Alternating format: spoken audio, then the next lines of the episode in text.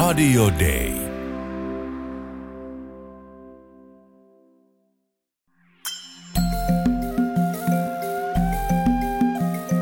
Usko, toivo, rakkaus.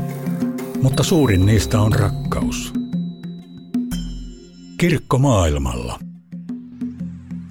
Suomen lähetysseura on lähettänyt työntekijöitä kansainvälisen raamatunkääntäjien järjestön SCLn palvelukseen 1970-luvulta asti. Tänään haastattelen yhtä heistä. Minun nimeni on Pirre Saario. Ilkka Arminen palasi Papua Uudesta Gineasta viime kesänä oltuaan siellä töissä vuodesta 1997 asti. Hilkka on jäämässä lähiaikoina eläkkeelle. Hilkka, sinä olet koulutukseltasi diplomi-insinööri. Mitä teit Suomessa ja miten ihmeessä diplomi-insinööri päätyi raamatun käännöstyöhön Papua Uuteen Gineaan? No ensin muutaman vuoden ostin polkupyörän osia ostopäällikkönä. Sitten olin ATK-koordinaattorina, vaihdoin yritystä ja olin ATK-suunnittelijana ja lopulta projektipäällikkönä. Ja tämä ATK ei ole virhe, silloin ei puhuttu IT-taidoista. 1992 minut irtisanottiin, koska silloin Suomessa oli lama ja jo siinä vaiheessa minulla oli sisäinen tarve tehdä jotain muuta, koska yritysmaailman arvot olivat radikaalisti muuttuneet ja rahanteko tuntui olevan se ainut syy tehdä sitä työtä ja se ei riittänyt minulle. Minulla meni sitten puolitoista vuotta löytää se paikka, mitä voisin isona ruveta tekemään melkein nelikymppisenä. Luin kirjan Sytyttävä sana, joka kertoi Wycliffe raamatun kääntäjien työstä. Se kiehtoi minua kovasti. Ja sitten soitin Wycliffe raamatun kääntäjien toiminnanjohtajalle Suomessa ja pyysin saada englannin kielen testin, jotta pääsisin englantiin heidän kursseilleen. Ja tämä toiminnanjohtaja kysyi, oletko tosissasi? Ja minä siihen sitten sanoin, että olen. Ja siitä se sitten lähti. Minkälaista koulutusta sinun piti käydä ennen, ennen lähtöä? No, e, ensimmäisen vuoden olin Englannissa Wycliffe Raamatun kääntäjien kurssilla, missä opetettiin äänenjärjestelmiä, kielioppia, käännöstyön periaatteita, kulttuurin tuntemusta, sitä, miten opiskellaan kieli omatoimisesti ilman, että kukaan sinua auttaa. Ja seuraavan vuoden kävin Englannissa raamattukoulussa, jotta opin teologian perusasioita. Ja sitten kävit vielä Suomessa lähetysseuran lähetyskurssin, eikö niin? Joo, sen neljä kuukautta, jotta tiesin, mitä lähetysseura on ja vaatii. Eikä se vielä siihenkään jäänyt, että Papua Uudessa Kineassa oli sitten neljän kuukauden kurssi, jossa opetettiin käytännön taitoja ja opiskeltiin Pidginiä, Melanesian Pidginiä, joka on Papua Uuden Kinean yleiskieli. Siihen liittyi myöskin kylässä paikallisten ihmisten luona vierailua, neljän tai viiden viikon kyläjakso toisen ihmisen kanssa, että niitä taitoja pikkuhiljaa kertyi. Papua uusi on varmaan eksoottisin paikka suurin piirtein, mitä suomalainen voi ajatella. Kuvaile vähän, minkälainen maa Papua uusi on. Se on puolitoista kertaa Suomen kokoinen Australian yläpuolella. Maailman toiseksi suurin saari Grönlannin jälkeen. Toinen puoli saaresta kuuluu nykyään Indonesialle. Siellä on korkeita vuoria, korkeimmat huiput yli nelikilometrisiä, isoja jokia, paljon soita. Enemmän metsien peitossa, trooppisten sademetsien peitossa kuin mitä Suomi. Se on hyvin rikkonainen maa, 800 kieltä, yhtä monta heimoa. Kulttuurissa on paljon samaa. keskenään, mutta on siellä erojakin. Papua Uudessa Gineassa puhutaan yli 800 kieltä. Miten on mahdollista, että 9 miljoonan asukkaan maassa on noin valtava määrä kieliä ja nimenomaan kieliä eikä murteita? Vaikka se matkustaminen on hankalaa, niin se ei ole se syy siihen. Kyllä he vois kulkea eri puolille, mutta kun he saavat elantonsa maasta ja metsästä, ennen pääasiassa luontaistaloudessa, nyt omavaraistaloudessa, niin aina on riidelty naapurien kanssa, jopa omassa kylässä, naapurikylien kanssa, naapuriheimojen kanssa. Silloin kun tuntui, että itsellä oli isompi joukko vahvoja nuoria miehiä tai oli jotain hampaankolossa, niin sitten sovittiin. Ja kun siellä on, sodittiin, ei sovittu. Ja sitten kun verikosto on maassa niin yleinen, kaikki kuolemat pitää kostaa, niin oli hengen vaarallista jopa rauhan aikana lähteä naapuriheimoihin, koska kuka hyvänsä saattoi joutua sen koston kohteeksi. Ei pelkästään ne, jotka olivat tappaneet sen toisen heimon ihmisiä. Ja siellä oli paljon pelkoa, myös henkien pelkoa, mikä teki liikkumisen tuntemattomille alueille vaaralliseksi. Sinä teit työtä uratin kielen tai uratin kieliryhmässä Sepikin maakunnassa. Kerro vähän jotakin tuosta alueesta ja, ja uratin kielestä. No, Sepik ja Sandown kuuluvat, ne on Itä- ja Länsi-Sepik alun perin. Niissä on yli 200 kieltä yhteensä alle 2000 puhujaa keskimäärin. Jopa Papua Uudenkinean mittakaavassa se on harvinaisen rikkonainen se alue, mikä kertoo jotain siitä, että siellä sodittiin enemmän, oltiin vähemmän toisten kanssa tekemisissä, hengellisesti aika haastavaa aluetta. Uratkieli on siinä näiden maakuntien rajoilla ja sen työn aloittivat Beckerit 1978. Viidessä vuodessa he suunnittelivat muun muassa aakkoset, tekivät varmaan jotain muutakin, mutta palasivat sitten USAhan. Heidän jälkeensä Barnsit tekivät 11 vuotta työtä sen kielen kanssa. Ja he käänsivät apostolien teot ja julkaisivat sen kirjana. Ja Luukas oli valmiiksi käännetty, kun he terveyssyistä joutuivat palaamaan kotimaahansa. He myöskin tekivät jo peruskieliopin siihen kieleen ja tutkivat kulttuuria, osasivat kieltä puhua jo sujuvasti, mutta joutuivat sitten tosiaan jättämään työn kesken ja se jäi seitsemäksi vuodeksi kansallisten kääntäjien varaan Seitsemässä vuodessa he saivat 5 prosenttia valmiiksi Uudesta testamentista. 63 prosenttia oli vielä tekemättä. Ja yksi näistä kääntäjistä totesi, että ei tämä hänen elinaikanaan valmistu, jolleivat he saa apua, ja hän vetosi siljärjestöön toistuvasti, olkaa hyvät, lähettäkää joku meidän avuksemme. Ja minä sitten siihen avunpyyntöön vastasin etsittyäni melkein koko ensimmäisen työkauteni.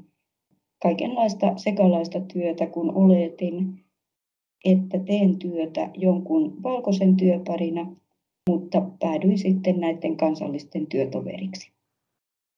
Annapa joku kielinäyte siitä uratin kielestä, vaikka joku raamatun kohta tai mikä vaan tervehdys. Olisi hauska kuulla, miltä uratin kieli kuulostaa. Ngam ngam hilka ngam tuwei Finland tinketjaamme ngam tiupusiepe. Ei se ollut raamatun kohta, vaan siinä esittelin itseni. Minä olen Hilkka. He kutsuvat minua tiupusiepeksi puheliaaksi naiseksi. Asuit osittain Musunguikin kylässä ja osittain raamatun kääntäjien keskuspaikassa Ukarumpassa siellä Ylängöllä. Minkälaista oli matkanteko näiden paikkojen välillä?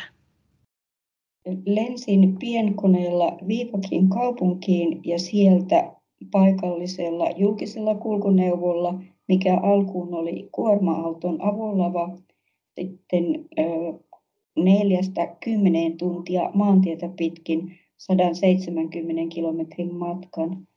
Ja kun se maantiematkailu alkoi tien huonokuntoisuuden, autojen heikon kunnon ja kuljettajien unen puutteen ja joskus myöskin oluen juonnin vuoksi olla vaarallista, niin muutaman vuoden kuljin myöskin helikopterilla koko sen matkan. Sinulla oli varmaan jännittäviä kokemuksia noilta matkoilta. Varmasti ei kaikki aina sujunut ihan sujuvasti ja helposti. Jos joskus matka sujui niin kuin oli oletettu, niin se oli harvinainen poikkeus. Et ne ei koskaan muuttuneet helpoiksi ja niitä minulla ei kyllä jää ikävä. Ja se oli semmoinen kestorukousaihe, että rukoilkaa, että pääsen turvallisesti perille. Ja aina pääsin, mutta kyllä niitä oli muutamia semmoisia hiuksia nostattavia kokemuksia. Kesymästä päästä oli se, kun kääntäjä, joka oli siellä lavalla, koputteli hyttiin, että sinun on pakko puhua tuon kuljettajan kanssa, muuten hän nukahtaa. Ja minä parkasin, että kun minä olen jo kolme tuntia puhunut ja ei minulla ole enää mitään sanottavaa. No sitten päädyttiin siihen, että pysäköitiin yhden kaupungin postin edustalle, missä oli penkki ja siinä kuljettaja nukkui 45 minuuttia jotta ei ajaisi niillä kapeilla teillä rotkoon. Siitä oli hyvin helppo kellahtaa yli laidan, että ne tiet ovat semmoisia hyvin vaatimattomia. Ehkä puolitoistkaistainen olisi hyvä kuvaus niistä teistä ja enemmän oli niitä kuoppia kuin kiinteää asfalttia. Oliko lennoilla jotain erityisen vaarallisia hetkiä? Lennoilla sinänsä ei yleensä ollut, koska Sillin lentäjät ovat äärimmäisen tarkkoja turvallisuudesta. Mutta kun oli tarkoitus helikopterilla laskeutua jalkapallokentälle ennen Uuden testamentin käyttöönottojuhlaa, siellä olivat miehet pelanneet jalkapalloa koko sen viikon. Sinä päivänä onneksi ei ollut enää otteluita, mutta he olivat juhlineet niin tuhdisti, että siellä sitten oli humalaisia miehiä vastassa, joista yhdellä oli semmoinen reilun kaksimetrinen eh, seiväs. Ja hän tuli sitä seivästä heilutellen helikopteria vastaan, emmekä siihen voineet laskeutua. Sitten piti etsiä vaihtoehtoisia paikkoja, joista kaksi osoittautui mahdottomaksi. Käytiin naapuriheimossa hakemassa sieltä pari ihmistä ja sinä aikana sitten kääntäjäni ja muutamat muut viisaat ihmiset olivat karkottaneet ne humalaiset pois ja pääsimme turvallisesti laskeutumaan. Kerro, minkälainen se Musungvikin kylä on, jossa asuit monta vuotta ja minkälaista siellä oli elää ja tehdä työtä niiden ihmisten kanssa? Siinä oli reilu 300 henkeä. Se on pitkällä kapealla harjanteella. Ne harjanteet ovat hyvin jyrkkiä, semmoisia ehkä melkein mustan rinteen verosia suomalaisessa laskettelukeskuksessa, paitsi että ne ovat puiden peitossa. Ihmiset elävät omavaraistaloudessa, hakevat talonrakennusmateriaalinsa viidakosta.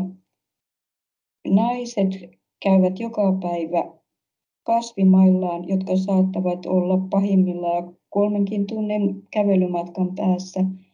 He siellä kaivavat juureksia lehtivihanneksia, kantavat ne selässään polttopuiden kanssa ja siinä kuorma päällä on usein nuorin lapsi. Siinä suurin ongelma ei ollut minulle ne varsin alkeelliset olosuhteet, vaan se kulttuurin suhtautuminen, että minä olin ainut valkoinen ihminen 6000 hengen joukossa ja kaikki minä, mitä tein oli kovasti huomion kohteena. Millaista ruokaa siellä Sepikin maakunnassa ja sillä asuinalueella syödään? No, Sepikissä syödään paljon saakupalmun ytimestä hakattua saakojauhoa, joka on pelkkää tärkkelystä. Meidänkin kylässä siitä tehdään kiehuvan veden kanssa palloja, jotka ovat aivan kuin liisteriä. Sen makuun en oikein koskaan päässyt. Alkuun pystyin yhden palleron syömään. Vaikka sitä kuinka pureskeli, niin se ei sen kummemmaksi muuttunut. Siinä vaan piti tehdä päätös, että tämä on nyt mielastava. Meidän alueella onneksi syötiin enemmän taroa, jamsia, pataattia, jotka ovat paikallisia juureksia. He keittävät ne kookosmaidossa lehtivihannesten kerran, joita onneksi meidän alueen ihmisillä on aika monenlaisia ja myöskin papuja. Itse toin lisäksi kuivattua jauhelihaa, purkkikalaa ja purkkilihaa, mutta niihin alkoi kyllästyä vuosien mittaan. Paikalliset ihmiset syövät lihaa harvoin. Kyllähän se ruoka aika yksipuolista on ja hekin toivoisivat enemmän vaihtelua. Suomalainen ajattelee Papua Uudesta Gineasta kaikenlaisia käärmeitä ja muita eläimiä, joita tällaisissa eksoottisissa maissa usein on, niin oliko siellä jotain vaarallisia eläimiä sillä kyläympäristössä, käärmeitä tai jotain vastaavia? Käärmeen puremaan kuoli minun aikana yksi nuori mies metsästysreissulla. Se oli itse asiassa hyvin harvinaista. Vähän useampi saattoi joutua villisikojen runtelemaksi, mutta koska meidän alueella on jo heimoja joka puolella, niin riista oli melko loppuun metsästetty. Vaarallisin eläin ihan ylivoimaisesti on hyttynen, koska se levittää malariaa, myös aivomalariaa, sekä denkikuumetta ja filariaasista elefantitautia, joka on ollut ongelmallinen meidän alueella, mutta siihen he saivat apua Australiasta Medical Research Institute toi heille lääkityksen, antoi hyttysverkot ja kun kaikki lääkittiin kerralla, niin se saatiin kuriin toisin kuin malaria, josta on tullut jo aika pitkälle lääkeresistanttia. Itse en sairastunut näihin mihinkään muutaman railakkaan vatsataudin vain. Mennäänpä nyt sitten vielä itse siihen työhösi, raamatun käännöstyöhön. Kerro, minkälainen prosessi se on, mitä kaikkea siihen kuuluu? Sen jälkeen, kun me kääntäjät olemme käyneet riittävät kurssit raamatun käännöstyön perusteista, me ulkomaalaiset myöskin kulttuurin perusteista, meidän, meillä pitää olla riittävä kielitaito. No kansallisillahan kääntäjillä on riittävä kielitaito, mutta heidän ongelmansa on usein, että he eivät ymmärrä näitä apuneuvoja englanniksi kirjoitettuja, kun on niin käsitteet vaikeita. Ja usein joudumme luomaan uusia käsitteitä. He itse kyllä minun tapauksessa tekevät sen raakakäännöksen tarkistavat sen. Minä teen eksikeettisen tarkistuksen eli sisältötarkistuksen. Kaikki yhteistyössä heidän kanssaan. Siinä vaiheessa tulee eniten korjauksia, kun minä puutun siihen, että mitä on sanottu, miten on sanottu. Etenkin epistoloissa kaikki asiat oli kyllä sanottu, mutta mikään ei liittynyt toisiinsa, että syy-seuraussuhteet jäivät epäselviksi. Kun me olemme tehneet tämän, niin se menee kielikomitean tarkistettavaksi. Me olemme läsnä silloin, luemme joka jakeen ja varmistamme, että sisältö ymmärretään oikein. Ainakin teemme parhaamme, että se ymmärretään oikein. Ja sitten lopuksi englanninkielisestä takaisinkäännöksestä ulkopuolinen konsultti meidän läsnä ollessa tarkistaa, sellaisten kielipuhujien kanssa, jotka eivät olleet mukana tässä käännöksessä, että siinä sanotaan mitä pitääkin, ei olla jätetty asioita pois, ei lisätty asioita ja sanotaan oikeat asiat. Mitä se teidän Uratin kielitiiminne on saanut tähän mennessä valmiiksi raamatusta? Uuden testamentin kirjana ja äänitteenä sekä kolmikielisen sanakirjan Urat Pidgin englanti. Kerro vielä, mikä se Pidgin kieli oikein on? Pidgin on Melanesian Pidginia, joka on Papua Uudenkinean yleiskieli, alkoi sillä lailla, että miehet menivät kookospalmu plantaaselle töihin ja tarvitsivat yhteisen kielen. Se osittain lainaa sanoja englannista, mutta sillä on ihan oma kielioppi ja se on kyllä oikea kieli. Vähintäänkin miljoonan ihmisen äidinkieli jo tällä hetkellä Papua Uudessa Kineassa ja siitä tulee kyllä se maan ihmisten äidinkieli yhä enemmän kun nykyään ihmiset ovat toistensa kanssa tekemisissä niin paljon, ja vaikka englantia ajetaan sisään, nykyään se on koulujärjestelmissä virallinen kieli, niin englanti on niin vaikea oppia, eikä paikalliset opettajat osaa englantia useimmiten kovin hyvin, niin sen taidot eivät ole kovin korkealla tasolla. Raamatussa on monia sellaisia sanoja ja ilmaisuja, joita on varmasti vaikea kääntää Papua Uuden-Ginean kielille ihan jo ympäristön erilaisuuden takia. Niin kerro joku esimerkki rat- ratkaisusta, jonka te olette löytäneet tämmöisessä ilmaisun kääntämisessä. No usko on se, sitä, että sydän maksa riippuu jostakin. Ja sitten taas pyhä sana oli hyvin vaikea kääntää. Yritimme lome-sanaa, mutta kun Noita tohtori, joka valmistautuu tappamaan ihmisiä, on lome, samoin menstruoiva nainen tai juuri synnyttänyt nainen. Ja he ovat saastaisia. Ja sitähän ei voi käyttää Jumalasta. Molemmat ovat toki vaarallisia ja pyhä on sitäkin.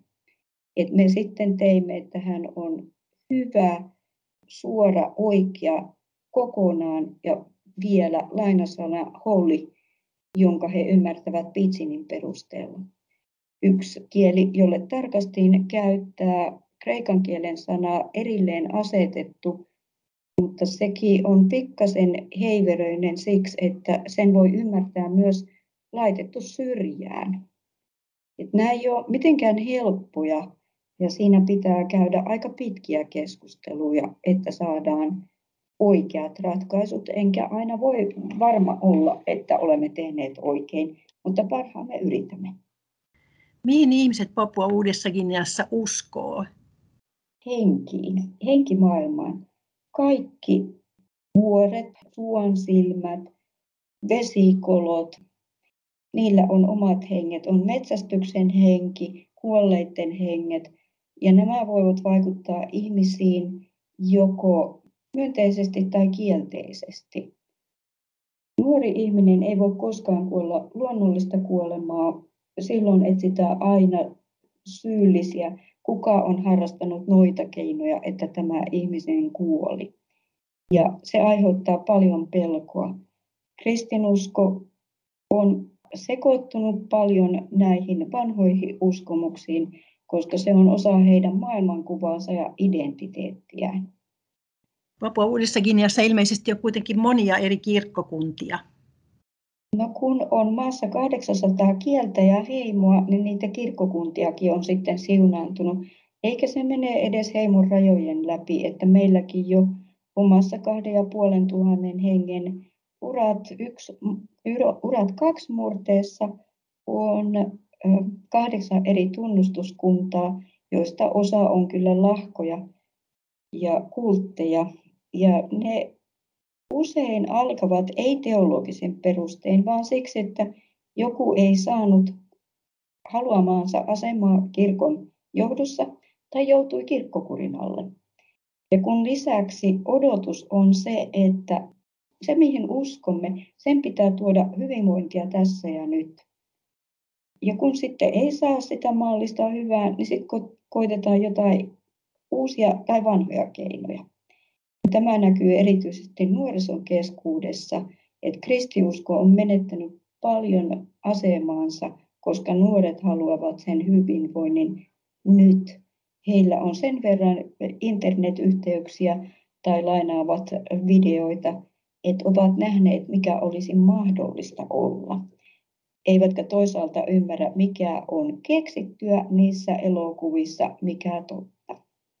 Kerro vielä sitten vähän tästä raamatun kääntäjien työstä yleisemmin Papua Uudessa Gineassa ja, ja myös siitä raamatun kääntäjien keskuspaikasta Ukarumpasta, jossa sinulla on toinen koti ollut. Kaiken kaikkiaan Papua Uudessa on jo yli 270 uutta testamenttia valmiina. Sil aloitti 1956 siellä Ylängöllä keskellä maata. Ja nytkin niitä projekteja lienee yli 200 aktiivisena, mutta tätä nykyään on paljon vaikeampi saada uusia ulkomaalaisia sitoutumaan näin pitkäkestoiseen työhön. Minun aikanani, kun saavuin, niin meitä oli yli 700 ulkomaalaista. Nyt koronan iskettyä alimmillaan meitä oli 160. Se Karumpa oli semmoinen hengähdysreikä. Siellä asuin aika länsimaisissa oloissa. Minulla oli virtaava vesi hanasta ja sähköä tuli verkosta. Myöskin riittävä iso yhteisö, jossa löytyi samanhenkisiä ihmisiä. Tokihan siinä oli sitten suuri vaikutus sillä, että amerikkalaisia on yli puolet, että siinäkin kulttuurissa oli kyllä sopeutumista. Siellä valmistelin kaikki nämä työni uraat kieliryhmää varten semmoisissa vakaammissa oloissa ja sitten menin urat alueelle noin kuukaudeksi kerrallaan ja tein sen ajan tiiviisti työtä et se oli ihan hyvä tasapaino näiden kahden erilaisen kulttuurin välissä elämisestä.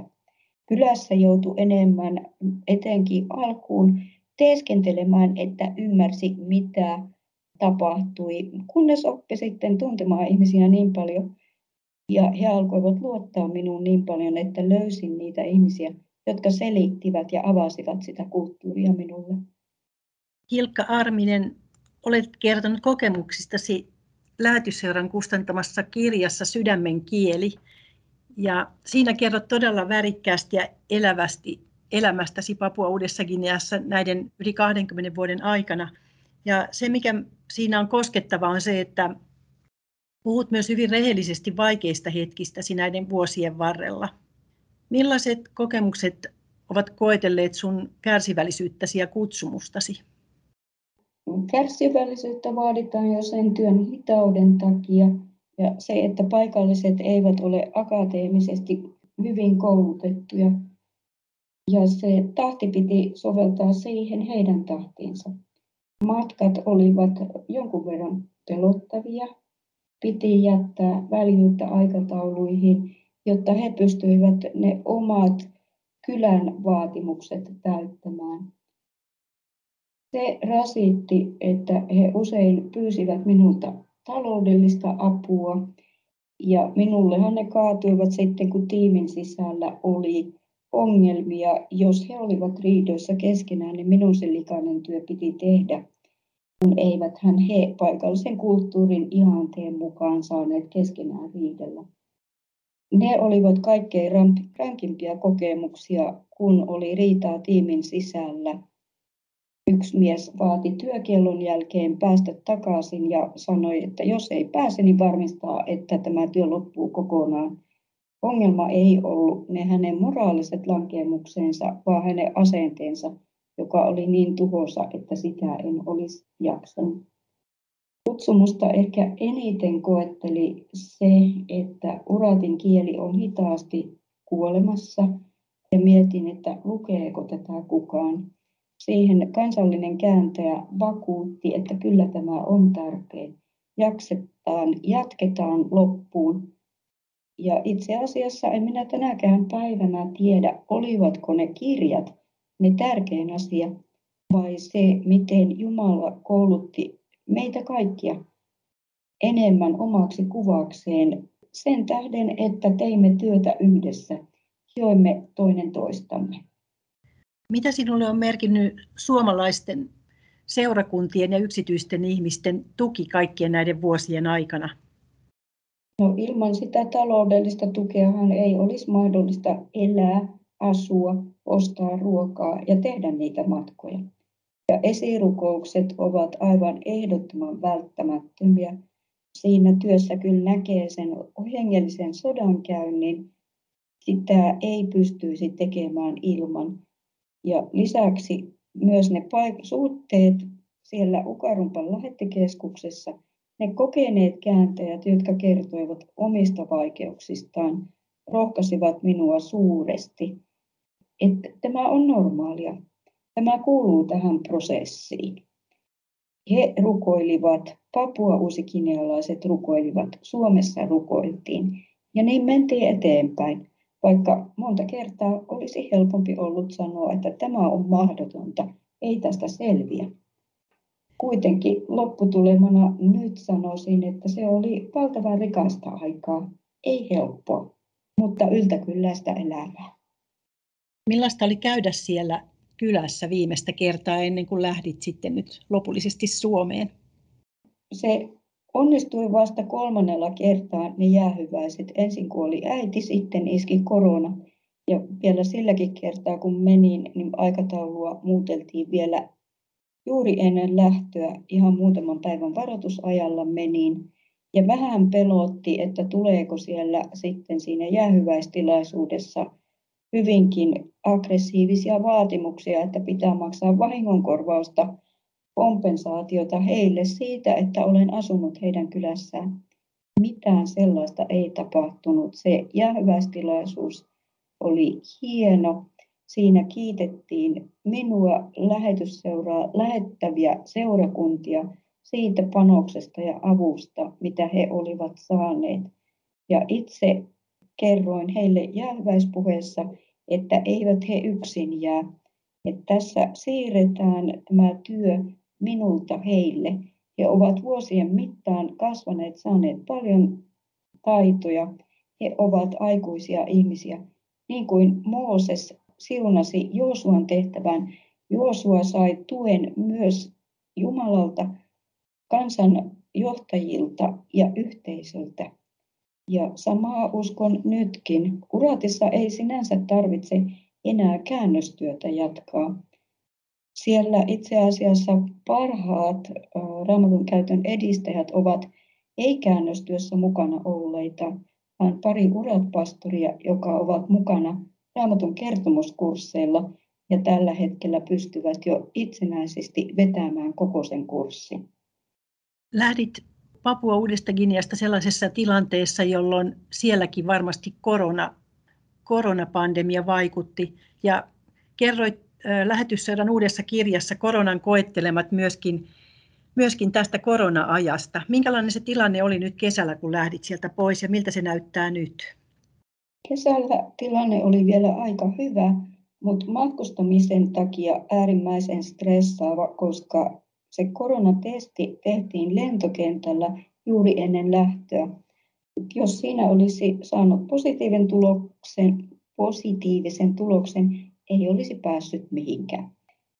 Onneksi sain negatiivisia ja pääsin palaamaan tänne. Olimme jo puolitoista vuotta olleet me valkoiset aikamoisten rajoitusten alla, jotka vaihtuivat koko ajan. Se oli yksi niitä rasittavimpia piirteitä että koskaan ei tiennyt, koska määräykset muuttuvat. Me valkoisethan olisimme voineet tuoda sen taudin maahan ja siksi olimme erityisesti karanteenissa hyvin varovaisia. Tokihan meidän viisumit ja työluvatkin riippuvat siitä, että noudatamme lakeja. Paikalliset ovat hyvin huolettomia ja nyt sitten se tauti on alkanut levitä ja tekee pahaa jälkeä siinä lähetyskeskuksen ympäristössä jo kuusi paikallista sairaalaa ilmoittaa, etteivät voi ottaa lisää potilaita. Korokan sairaala, jossa yksi meidän työntekijöistä oli hoidossa, kertoi, että siellä ei ole varavoimajärjestelmää. Kun tulee sähkökatko, niin hengityskone lakkaa toimimasta. Et kyllä se on aika rankkaa se todellisuus siellä meidän oma klinikka kertoi heti jo sen epidemian alussa, että he eivät pysty tehohoitoa järjestämään. Heillä ei ole henkilökuntaa ympäri vuorokauden. happea on rajallisesti, hengityskonetta ei ole. Nyt odottelen mielenkiinnolla, vähän pelollakin, että miten pahaa jälkeä se Papuaudessa Kineassa aiheuttaa, koska siellä ihmiset eivät ole ottaneet rokotuksia, kun uskovat, että siinä laitetaan mikrosiru ihmisten ihon alle, tai sitten se on pedon merkki, mihin yksi kollega vastasi ihan rauhallisesti, että ei sen rokotuksen jälkeen mitään ostamaan ja myymään pysty sen avulla. Ja osaksi on surullista, että he lukevat netistä kaikkia sitä tietoa, mikä ei pidä paikkaansa, missä pelotellaan ihmisiä. Jopa meidän klinikan henkilökunta osa jätti sen rokotuksen ottamatta. Nyt katsotaan, että jospa se vähän innostaisi, kun heidän lähiympäristöstään alkaa ihmisiä sairastua ja jopa kuolla, niin ehkä asenteet muuttuvat.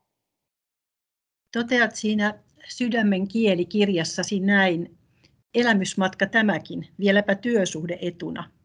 Kerro vielä jokin pieni mieleenpainunut muisto tai elämys vuosien varrelta. Kun olin sanomassa jäähyväisiä Steven Topookolle, 50 kuuden lapsen isälle, hän sanoi, että sinä viestit melanesialaisittain papuausikinalaisen tapaan. Minä sitten ihmettelin, että mitä tarkoitat. Hän sanoi, sinä kerrot myös vaikeuksista ja ongelmista. Kun jotkut länsimaiset kertovat vain siitä, mikä menee hienosti ja hyvin. Sinä kerrot niin kuin elämä on. Ja siinä jää tilaa myös Jumalalle. Tarvitset muiden ihmisten rukouksia. Siksi me koemme, että sinä olet meidän ystävämme. Todella hienoa varmaan oli, oli kuulla nämä sanat. No Hilkka Arminen, toivotamme sinulle tosi hyviä eläkepäiviä ja hyvää sopeutumista tänne Suomeen ja, ja kaikkia, kaikkia uutta, mitä, mitä täältä voit löytää tästä suomalaisesta elämänmenosta. Ja tässä Hilkkaa haastatteli Pirre Saario.